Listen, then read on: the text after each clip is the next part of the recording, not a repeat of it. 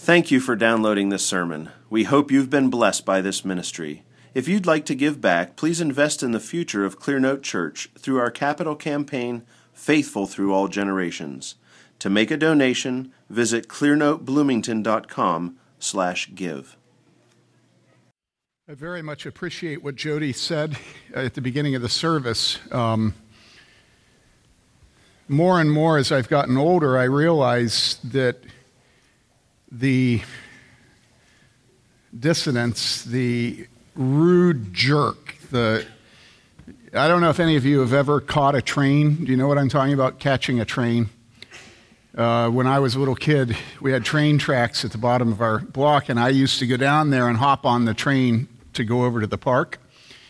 And, you know, if you hop into your father's arms when you're a little kid, your father's arms are give and take.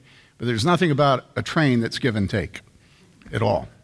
And so you better be prepared for your arm to be pulled out of your socket. You know what I'm saying?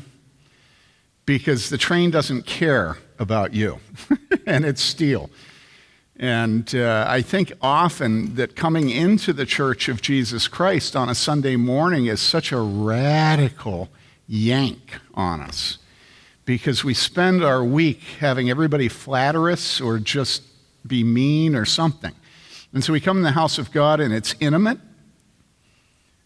it's vulnerable, and I think the most difficult thing for us, although the intimacy and love is difficult for us, actually. a lot of us would rather not be around intimacy and love because we don't have it the rest of the week and it would just be easier to never see it, you know? But I think the most difficult thing is the authority.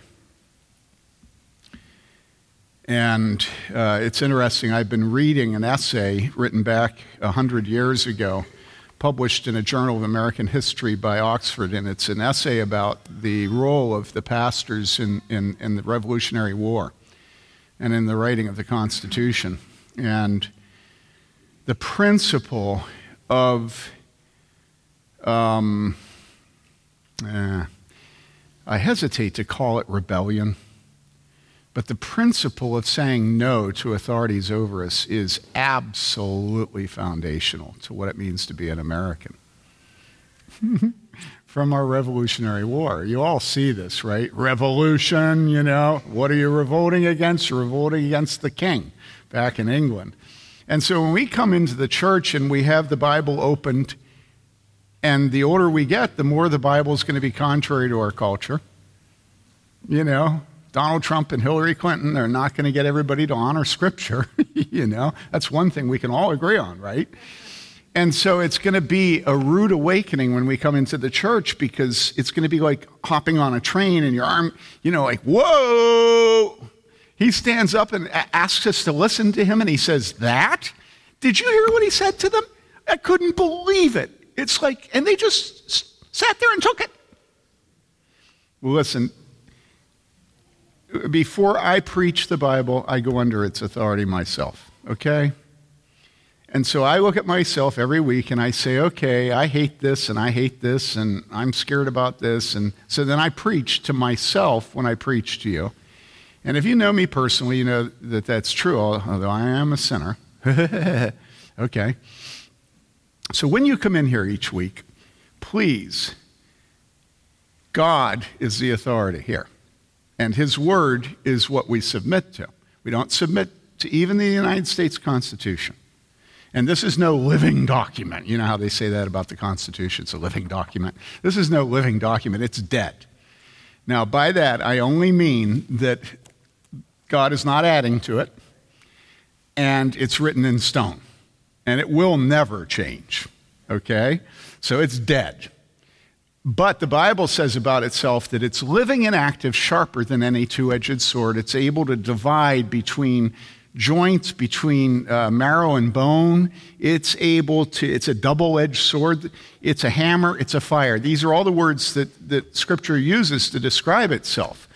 And what that means is being dead, it lives.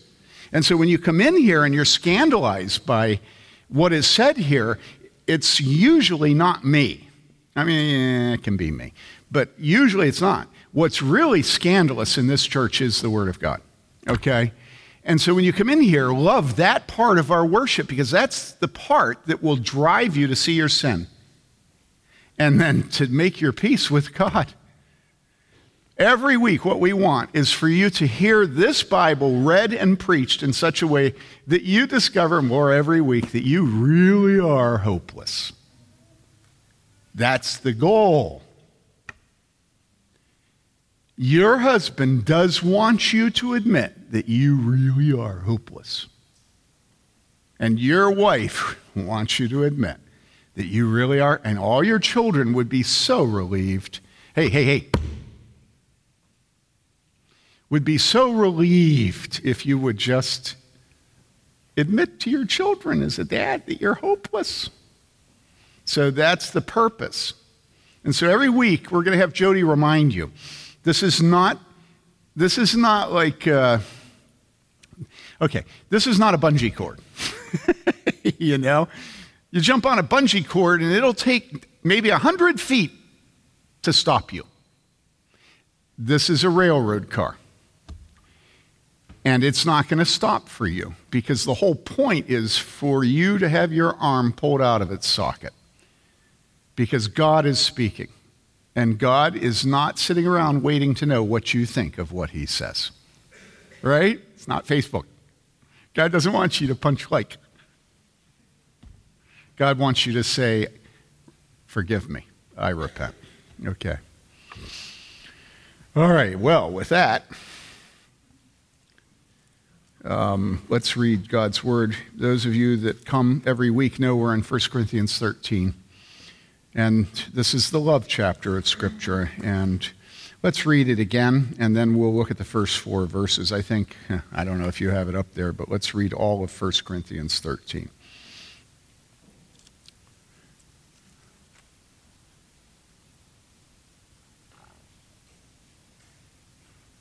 Nathan, come on up here. This is my grandson.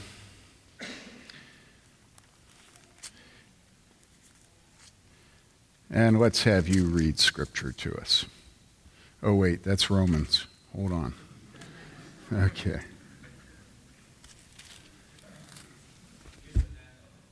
Okay. Can you use the handheld? Is it on? Test. Yeah. Say testing. Testing. Yeah, right on. Mm-hmm. Okay.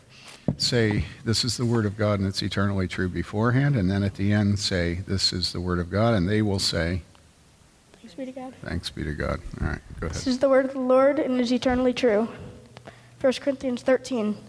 If I speak of the tongues of men and of angels, but do not have love, I have become a noisy gong or a clanging cymbal.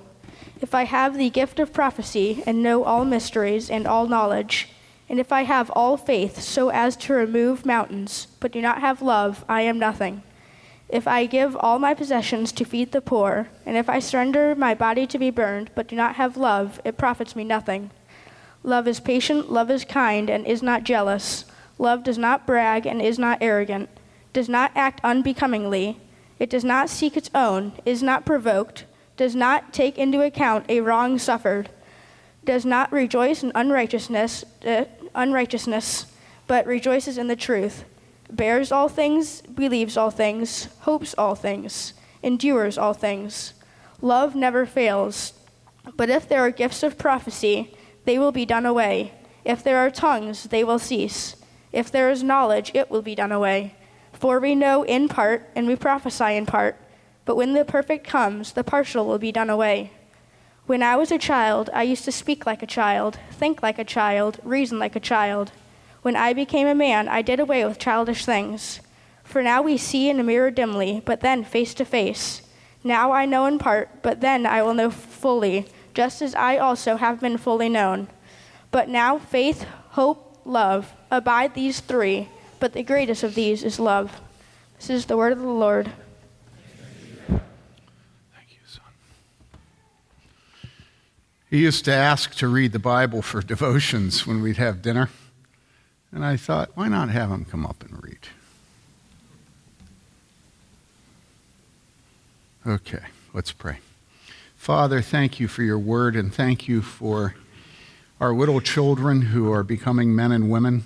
We pray that you will transfer to them the love of Jesus Christ and that you will make them holy and that we will be able to watch them pick up the baton and carry it now.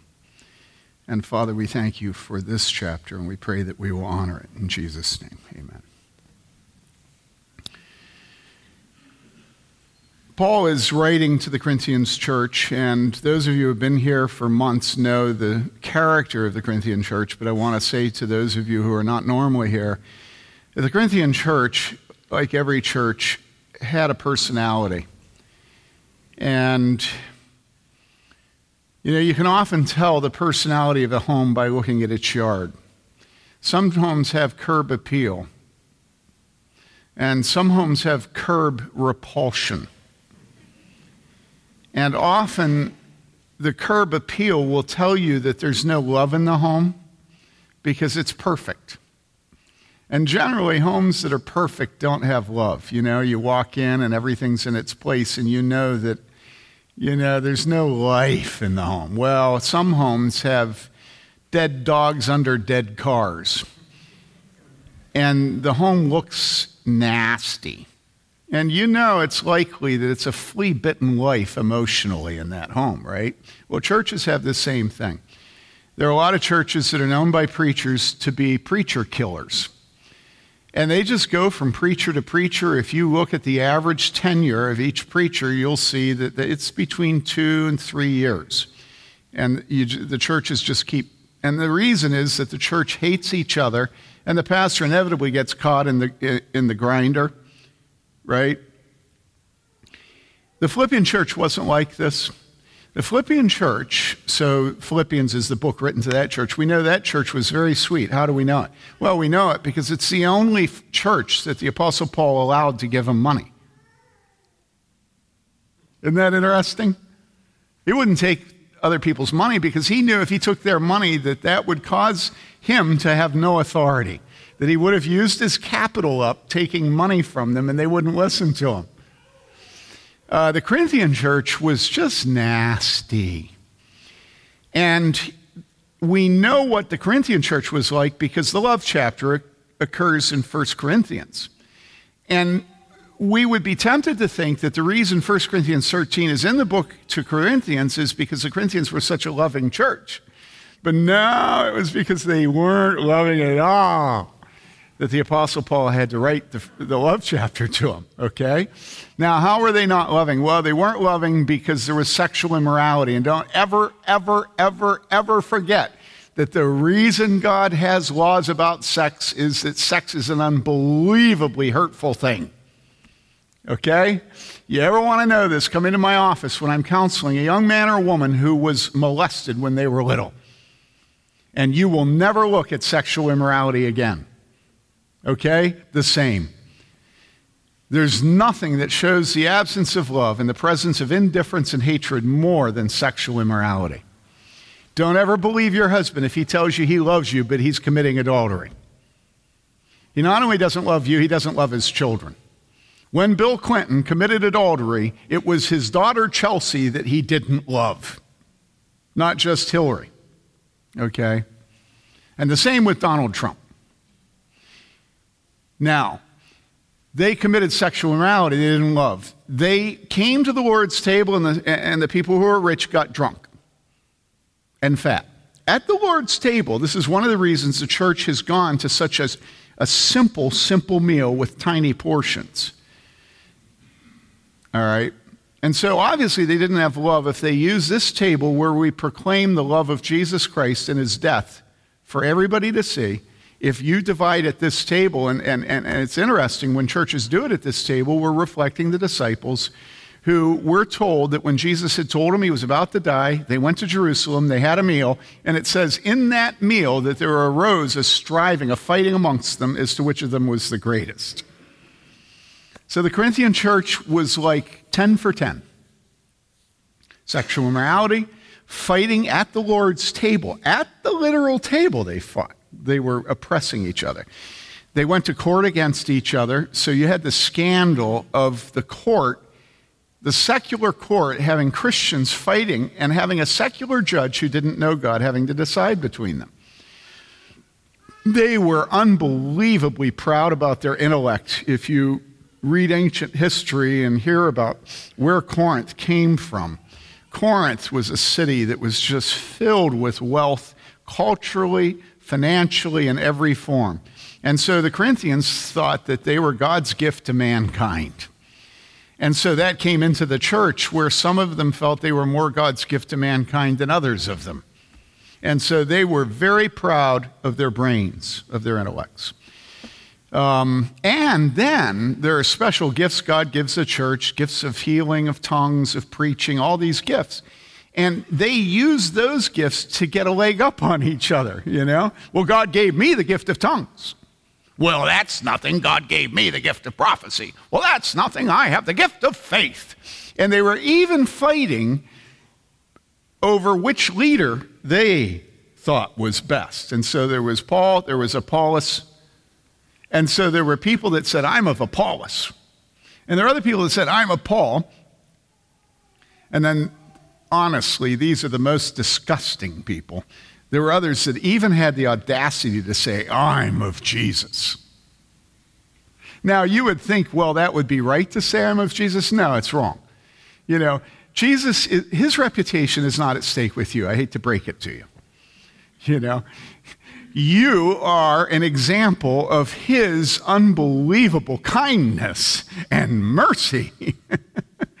You're not his advocate. You just try to limit the damage you do to his reputation, right? I was in an elders meeting once where there was this incredible fight going on between the elders, and that's really what elders do is they try to pr- care for you by arguing.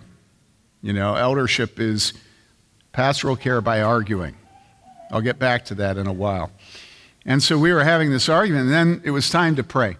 And so we went to prayer, and one of the elders started just throwing thunderbolts and lightning at the other men in the meeting as he prayed to God. You know, it's just like, oh, Lord, you know that Tim Bayly's an idiot. you know, and you know that you would never agree with him when he said such and such. And it went on and on. I'm sitting there like, yeah. You know, on the one hand, it seems sacrilegious to stop a man in his prayer. But on the other hand, I don't think anybody should pray like that, you know. And I'm the moderator, I have the job. And Sophia just said, Look, stop praying. you know, you can't do that in prayer. And God bless the man. He didn't get mad at me. That was the most amazing thing, you know. So we had this church where I'm of Paul, I'm of Apollos, and I'm of Jesus, you know. It's like, oh, please. So they're even using Jesus' name to establish their superiority to each other. Now, I could keep going, but this is Corinth. This is the nature of the church. No matter what it is, they fight over it. Okay? And so Paul's been dealing with the, the, the, incest, the sexual perversion. He's been dealing with going to court against each other. He's been dealing with the scandal, the Lord's table. He's been dealing with the, you know, I speak in tongues. He's been dealing with, I'm Apollos, I'm Paul, I'm Jesus, right? Boom, boom, boom, boom, boom. He's a good workman, right? You with me? Boom, boom, boom, boom. And all of a sudden he stops. And it's like the Apostle Paul remembers the big picture. And that's what 1 Corinthians 13 is. It's like, dude, would you love each other? you know, would you love? Would you love? You know, that's what 1 Corinthians 13 is. And it's not there because all of a sudden he felt the need to like give out cotton candy. It's because he's been disciplining, disciplining, disciplining, and then he really disciplines. This did not come to them softly. This hit them just like that. He starts out, if I speak with the tongue, what was he just doing? He was just saying, look, the gift of tongues doesn't establish your superiority. If I speak with the tongues of men and angels and don't have love, what am I? And so now we get cosmic. And listen, when you raise your children, always follow the example of the Apostle Paul as a mother, as a father. as an older brother, do you hear me, Jonathan? It is your job in your home, in your workplace, to establish peace. And it's hard work. And the Apostle Paul is your model. He will not tolerate division and fighting. He will not tolerate. I see so many of you as parents who are willing to have your kids fight. This is no excuse for it. None, none, none. Absolutely no excuse for it. Imagine if the Apostle Paul had let the Corinthians fight. What does it say about you and your husband if your children fight?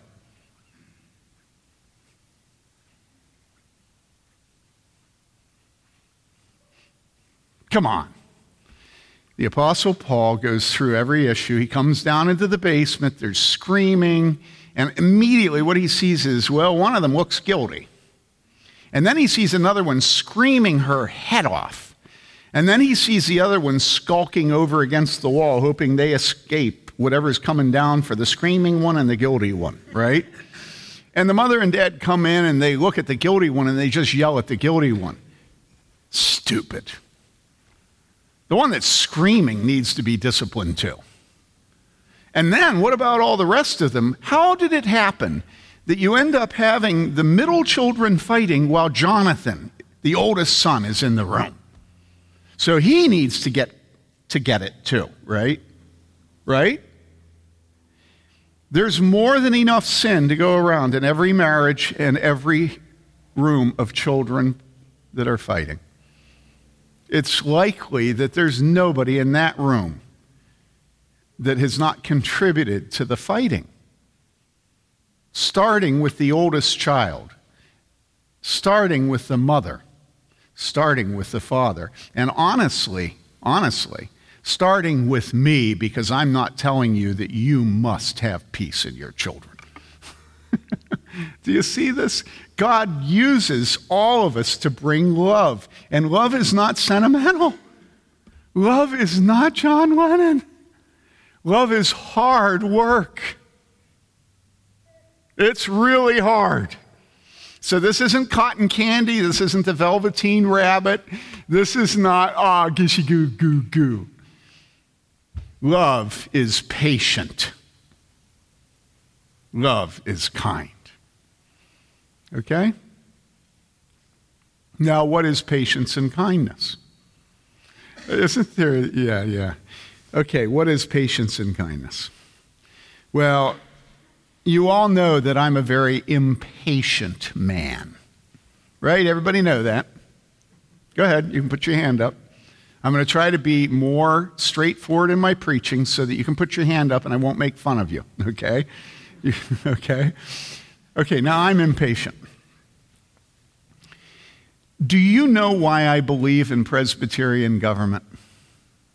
What is Presbyterian government? Well, Presbyterian is from the Greek word presbyteros, which means elder. Presbyteroi is elders, plural. I believe in the plurality of the eldership. That's how this church differs from other churches. Other churches have one man in the church who's been appointed by one man above him, who's been appointed by one, it's extremely hierarchical, and there isn't a plurality of the eldership. Most Baptist churches, there is one man, and he's the Pope. I believe in the Presbyterian form of government because in the local church, there is no discipline that goes on in the church. Well, I shouldn't say none, but generally, discipline only happens when you have everybody in the elders' board agreeing. Okay? Now, what this means for you is you are the subject of discussion in the Board of Elders. Okay? If you didn't know this, all of you, we have talked about you in an elders meeting. okay? Does that make you feel better? Okay? It's true. There are a few people here we haven't talked about, but we've talked about you, George. We have. Now, in an elders meeting, you will have men who are impatient. And you will have men who, hunting, are able to pull a trigger, but otherwise not so much. Men who are unbelievably patient. And so, what are elders' meetings? Elders' meetings are where men who have too much patience and men that have too little patience argue about what to do about you. And that's, I hope from now on, you just understand that's what it is to be an elder, that's all. It doesn't get any more sophisticated than that. And so every time we meet, there are certain people who are sinning in certain ways or are weak in certain ways or have certain needs and there is a debate over how to handle it. And often the debate does get tense. If you've had children, you know that it's often difficult to know how to deal with your children.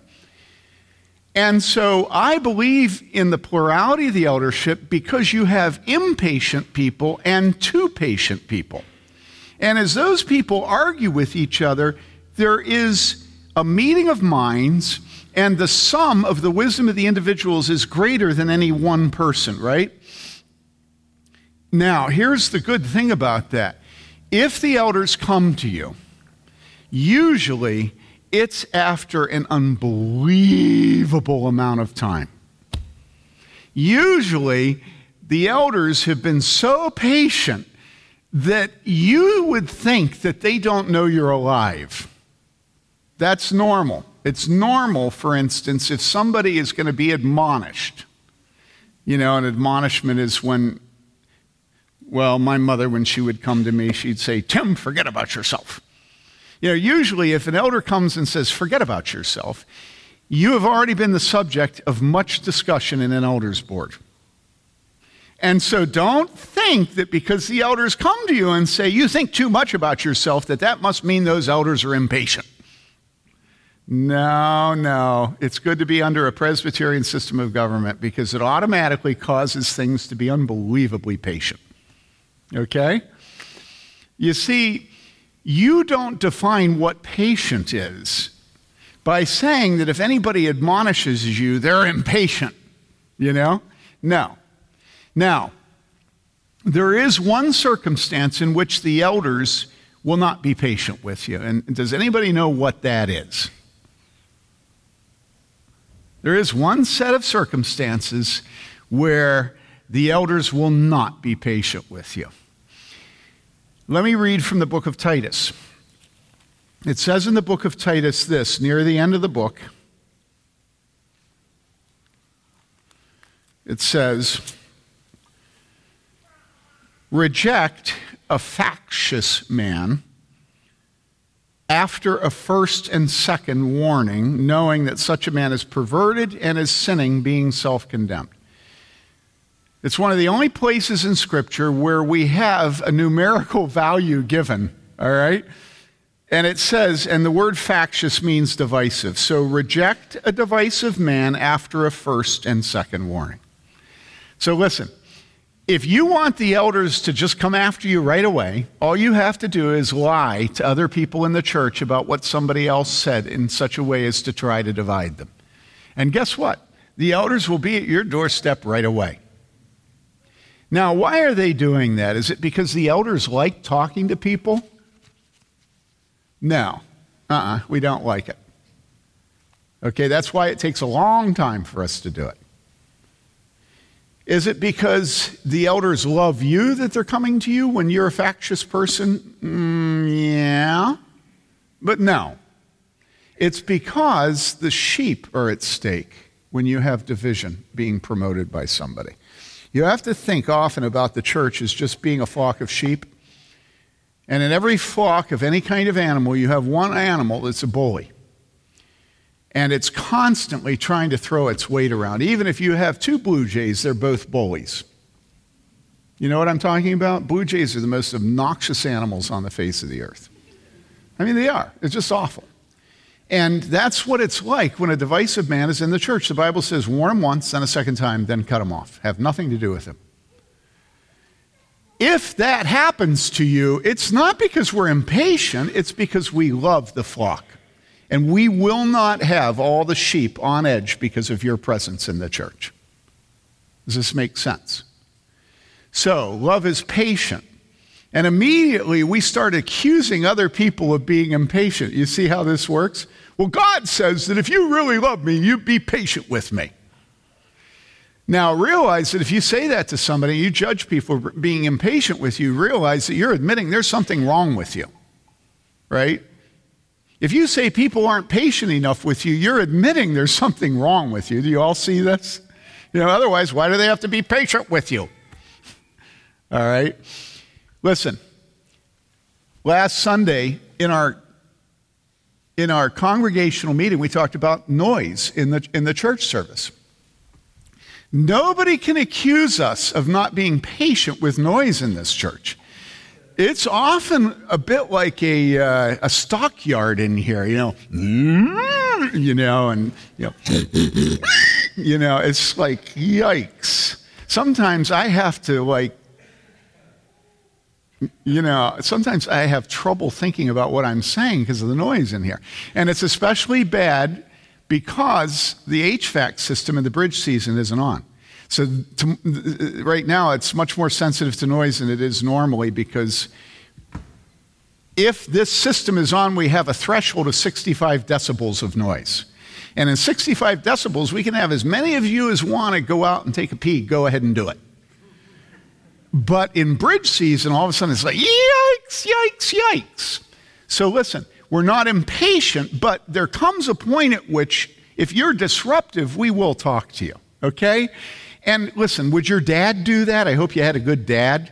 You know, if you if you start whining about needing to stop the car and go to the restroom when you're 15 minutes on the interstate, what's your dad going to say to you? You know, are you kidding me? I have to stop my entire car so that you can, and you just were home. Did you think, you know? Okay. Patience is love, love is patient. Patience is not being impatient. What is impatience? Impatience is, listen, honestly, if you make your car stop right after you've left home for a vacation where you're going to drive to Colorado, that is impatience. You're the one that's impatient. Why? Well, because you're assuming that your needs and your schedule matter more than everybody else in that car. Now, we wouldn't say it's impatient, right? You say to your daughter, well, you know, be patient. I'm not going to stop for three hours. Well, have fun. Knock, knock your socks off, you know. Um, love is patient, so that means that the person that loves puts other people's priorities and time above their own. Okay? Love is what? It's patient. Mothers, I know it's hard. You must be patient with your children. You must not think that because your husband's going to come home hangry that that means you have justification for slapping your children or yelling at them. You're to be patient with your children. If your child cries for half an hour, it does not justify your anger. Mothers, be patient with your children. Mothers, be patient with your adult children. It took you a long time to learn how to trust God. It's going to take them a long time. Fathers, be patient with your sons. Oh, man, oh, that's my worst memory of myself. Well, there are a lot of bad ones, but I'm telling you, teaching my sons to work, I'm just glad they're not in this church listening. There was one trip driving out to Pennsylvania to a conference where I was teaching my son. you know, teaching my son. And the subject was church history. And it was Joseph. And I think within half an hour, I had him crying five times. You know, it's like, well, that's real helpful, Dad. you know, I'm so glad to learn about the Church of Jesus Christ. And if he made the mistake of giving me a straight edge screwdriver instead of a Phillips, oh, you know? Listen, dads, be patient with your son. Because your son, deep inside of himself, wants to be just like his daddy, even if his daddy is a jerk. And so you have a willing son. And so work with him. You know, you've got his heart. So don't yell at him and don't reduce him to tears. Now, it is encouraging for you to hear. I hope that I did apologize to my son five.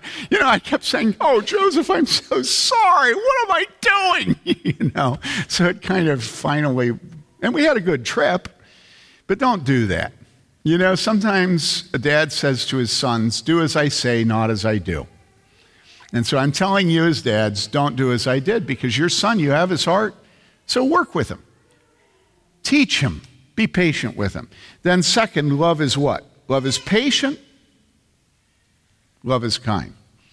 Patience is putting up with, kindness is acting in a positive way towards somebody that doesn't deserve your positive actions.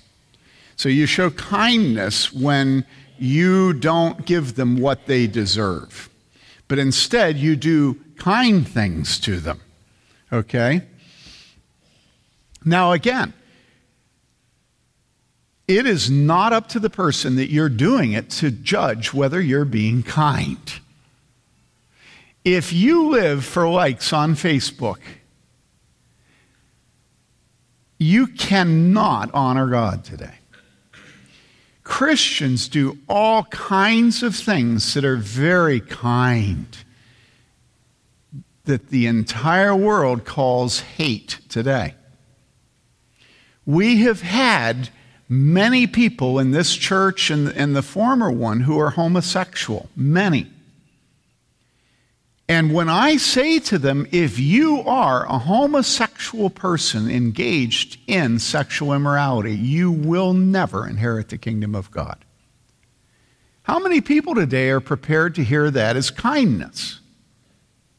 No, they think that it's, uh, that it's culture war. They think that it's uh, superiority. They think that it's uh, what? Yeah, judgmental. They don't, what? Homophobic. Yeah, homophobic. But the truth is, it's not that. And if I were to say to this congregation, if you are an adulterer and you are unfaithful to your wife and you will not repent, you will not inherit the kingdom of God. All of a sudden, all the women would be giving me a hand. You know? Listen, all sexual sin is entirely destructive. It makes not an ounce of difference what it is. And so when we say no to sins of people we love, we are being kind. Why? Well, because they don't deserve to hear no. They deserve to just be let to go on their way and to be lost eternally. God doesn't owe us saving us. God doesn't owe us sending a prophet to us to rebuke us like Nathan with David. God doesn't owe us anything. Okay? So when God sends prophets to us who say, Repent, He will take you. It's God's kindness to us. You know what it says? I think it's one of the most extraordinary things that's said in Scripture. Do you know what it says? It says, the kindness of God leads us to repentance. God's kindness. And listen, if you're going to call homosexuals to repent today, lesbians and gays, you have no reason to do it except that you love them and want to see them saved because you ain't going to get no love from the world for doing it. And in a few years, you will be jeopardizing your job, your ability to earn money, your home, and in a few years, it will be prison. Make no mistake about this. This is where we're headed. And so, kindness is not defined by a sinner. Kindness is not defined by a proud person. Kindness is not defined by your mother. Kindness is a very, very hard. Uh, what's the word? Um, I don't want to say trait. Virtue. Hard virtue. Okay? Kindness is wonderfully hard. Love is patient and love is kind. Okay? Love is what? Patient. Love is what? It's kind. Now, let me end with this.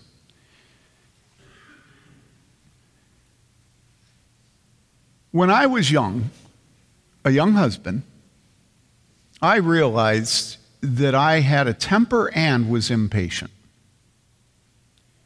And so I had many occasions to apologize to my wife. And, you know, it doesn't take very long of living in marriage before you begin to despair of yourself.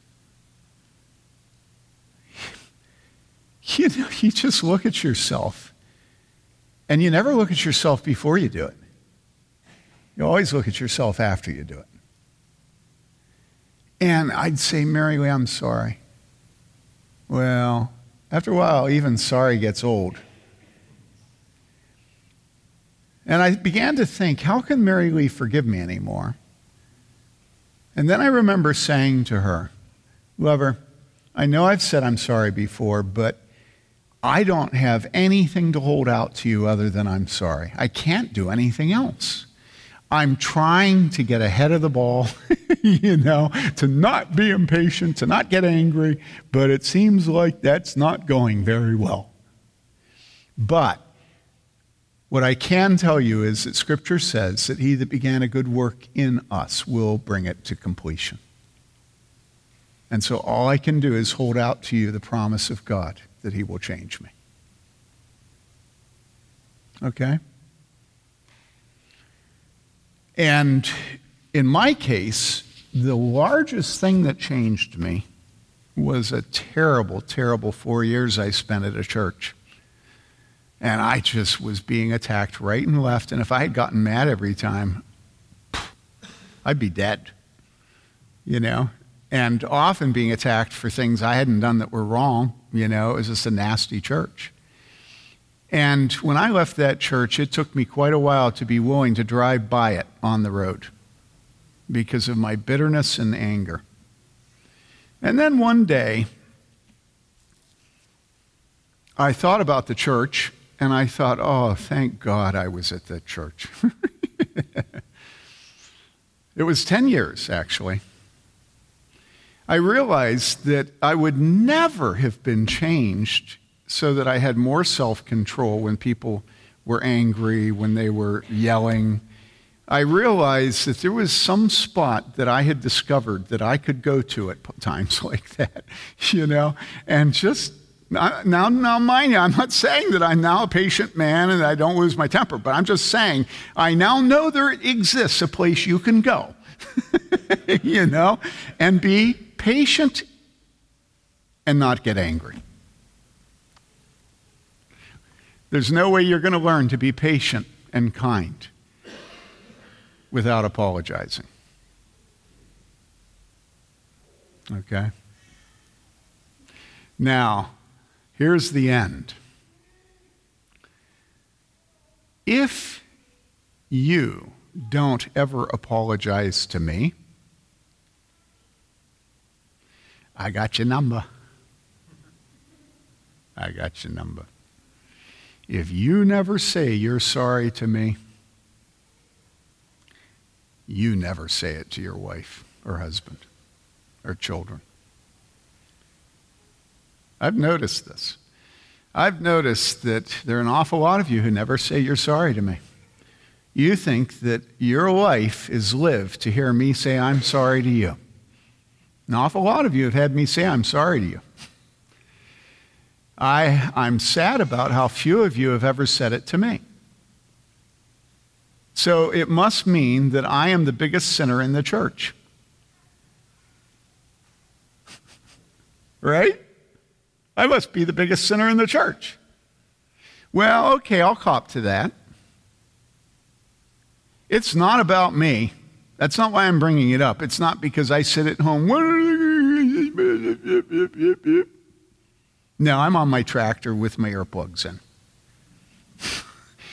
the reason I'm bringing it up is if I never hear you as a congregation apologize to me, I don't think you ever apologize to your wife or your husband. And honestly, I think the problem is more on the part of the women in this church than it is the men. There are precious few women who know how to say, I was wrong and I'm sorry. And listen, it is disgusting. It is absolutely disgusting. And you go, Well, you're not being patient now. And it's like, okay. All right, it's not disgusting. It's deplorable.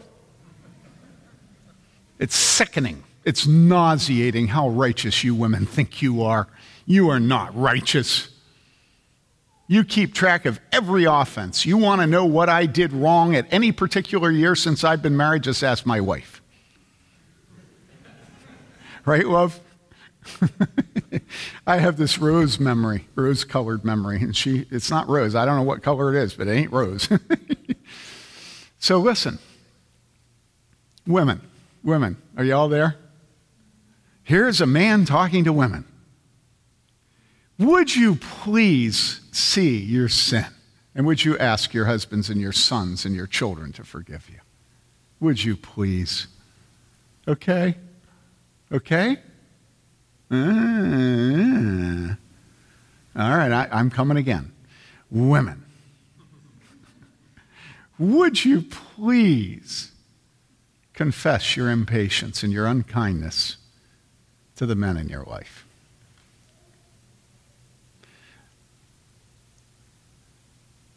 Okay, I'm coming again. Women. Would you please confess your impatience and unkindness to the men of your life? Okay, thanks, sissies. Sisters. Now, uh, if the elders would come, we have the privilege of eating the Lord's Supper. And listen, this is a family meal, and it's intimate because what we do at this table is we tell the world that we believe in the death of Jesus. And that seems like a weird thing to tell. Why does the world need to know that we believe in the death of Jesus? Well, when we proclaim the Lord's death until he comes, you know those words we use every single Lord's Supper. When we proclaim the Lord's death until he comes, again, what we're proclaiming is that there is no hope for us. Do you understand that? What we say when we come to the Lord's table is, I am hopeless, and the death of Christ is my righteousness. We proclaim his death until we come again. We're not proclaiming his death because we love blood and, and, and misery and suffering. We're proclaiming his death because we know it's the only thing that will wash us. And so the people that come to this table are people who have seen their impatience, seen their unkindness, seen that they're not loving at all. And they go to God and they say, Please, please, I hate myself. Please forgive me. And would you make me to have the love you have? And they trust in the cross, they trust in the love of God through Jesus who dies for us. They trust that to be their righteousness, to be their goodness, to be their works, okay? Their good works, His works, or our good works. And then, having given up all hope in ourselves, they come to the table, and it's the body and blood of Jesus. That's the symbolism here. And we eat and we drink, and by doing that, we say, There's no hope for me. So when you come forward, what you're doing is you're saying, I'm hopeless. And somebody else says, No, you go before me because I'm more hopeless than you are, right? And we're, we're a line of hopeless people. And I don't mean hopeless in the sense of having faith in Jesus, I mean hopeless in the sense of having any hope in ourselves. Okay? And so um, it's a family meal. And you know, the first thing you do when you get hopeless about yourself and trust in Jesus is you get baptized unless your parents had you baptized. And you come to the elders and you say, I realize it's hopeless. Would you let me to the table? So you do have to go to the elders, or you've done it in another church.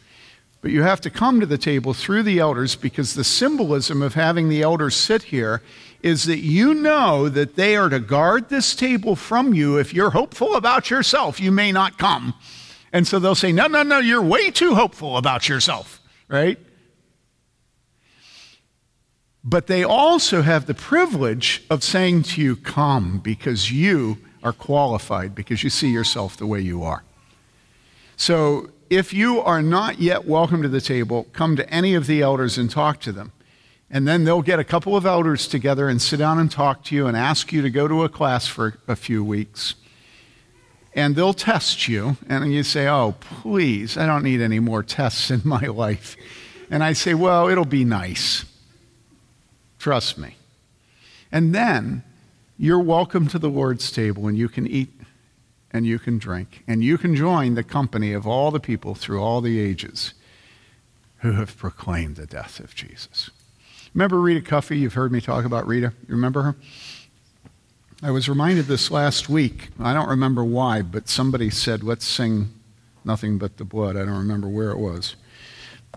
Oh, I know. It was uh, I was funeral at the gravesite. Yeah. You know what was Rita's, Rita's favorite hymn? And Rita went to Radcliffe and Harvard grad school. She was a sophisticated way. You know what was her favorite hymn? Her favorite hymn was this What can wash away my sin? Nothing but the blood of Jesus. What can make me clean again? Nothing but the blood of Jesus. Oh, precious is the flow. It's like a Donald Duck song. You know? You know what I mean, J- Josiah? It's like, I don't know how to describe it. It's weird. And Rita loved that song. Because this is the blood of Jesus. Rita loved communion. She just loved communion because Rita knew she was hopeless.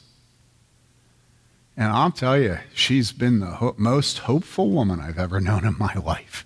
If anybody should be able to get to heaven without the blood of Jesus, it should be Rita. and she had no hope except the blood of Jesus. So I hope all of you. Oh, Uh, I hope all of you will despair of yourselves. Don't worry, we're not judging you, but give it up and come to Jesus. Come to Jesus. Don't let our appearance and our vocabulary or anything fool you. We're filthy. Jesus said he came to save sinners, not the righteous. And it's flipped upside down in America today. It's like the good people go to church and the bad people don't, and it should be exactly the opposite. I don't want one good person in any church I ever serve. Let them go to the cosmetics counter of Nordstrom's, and they can put more paint on them, and they can fool more people. but sinners, this is your birthright. Jesus came to save sinners. A? A? Come on, A? All right, A. Okay, 1 Corinthians 11, we read every time we celebrate the Lord's Supper.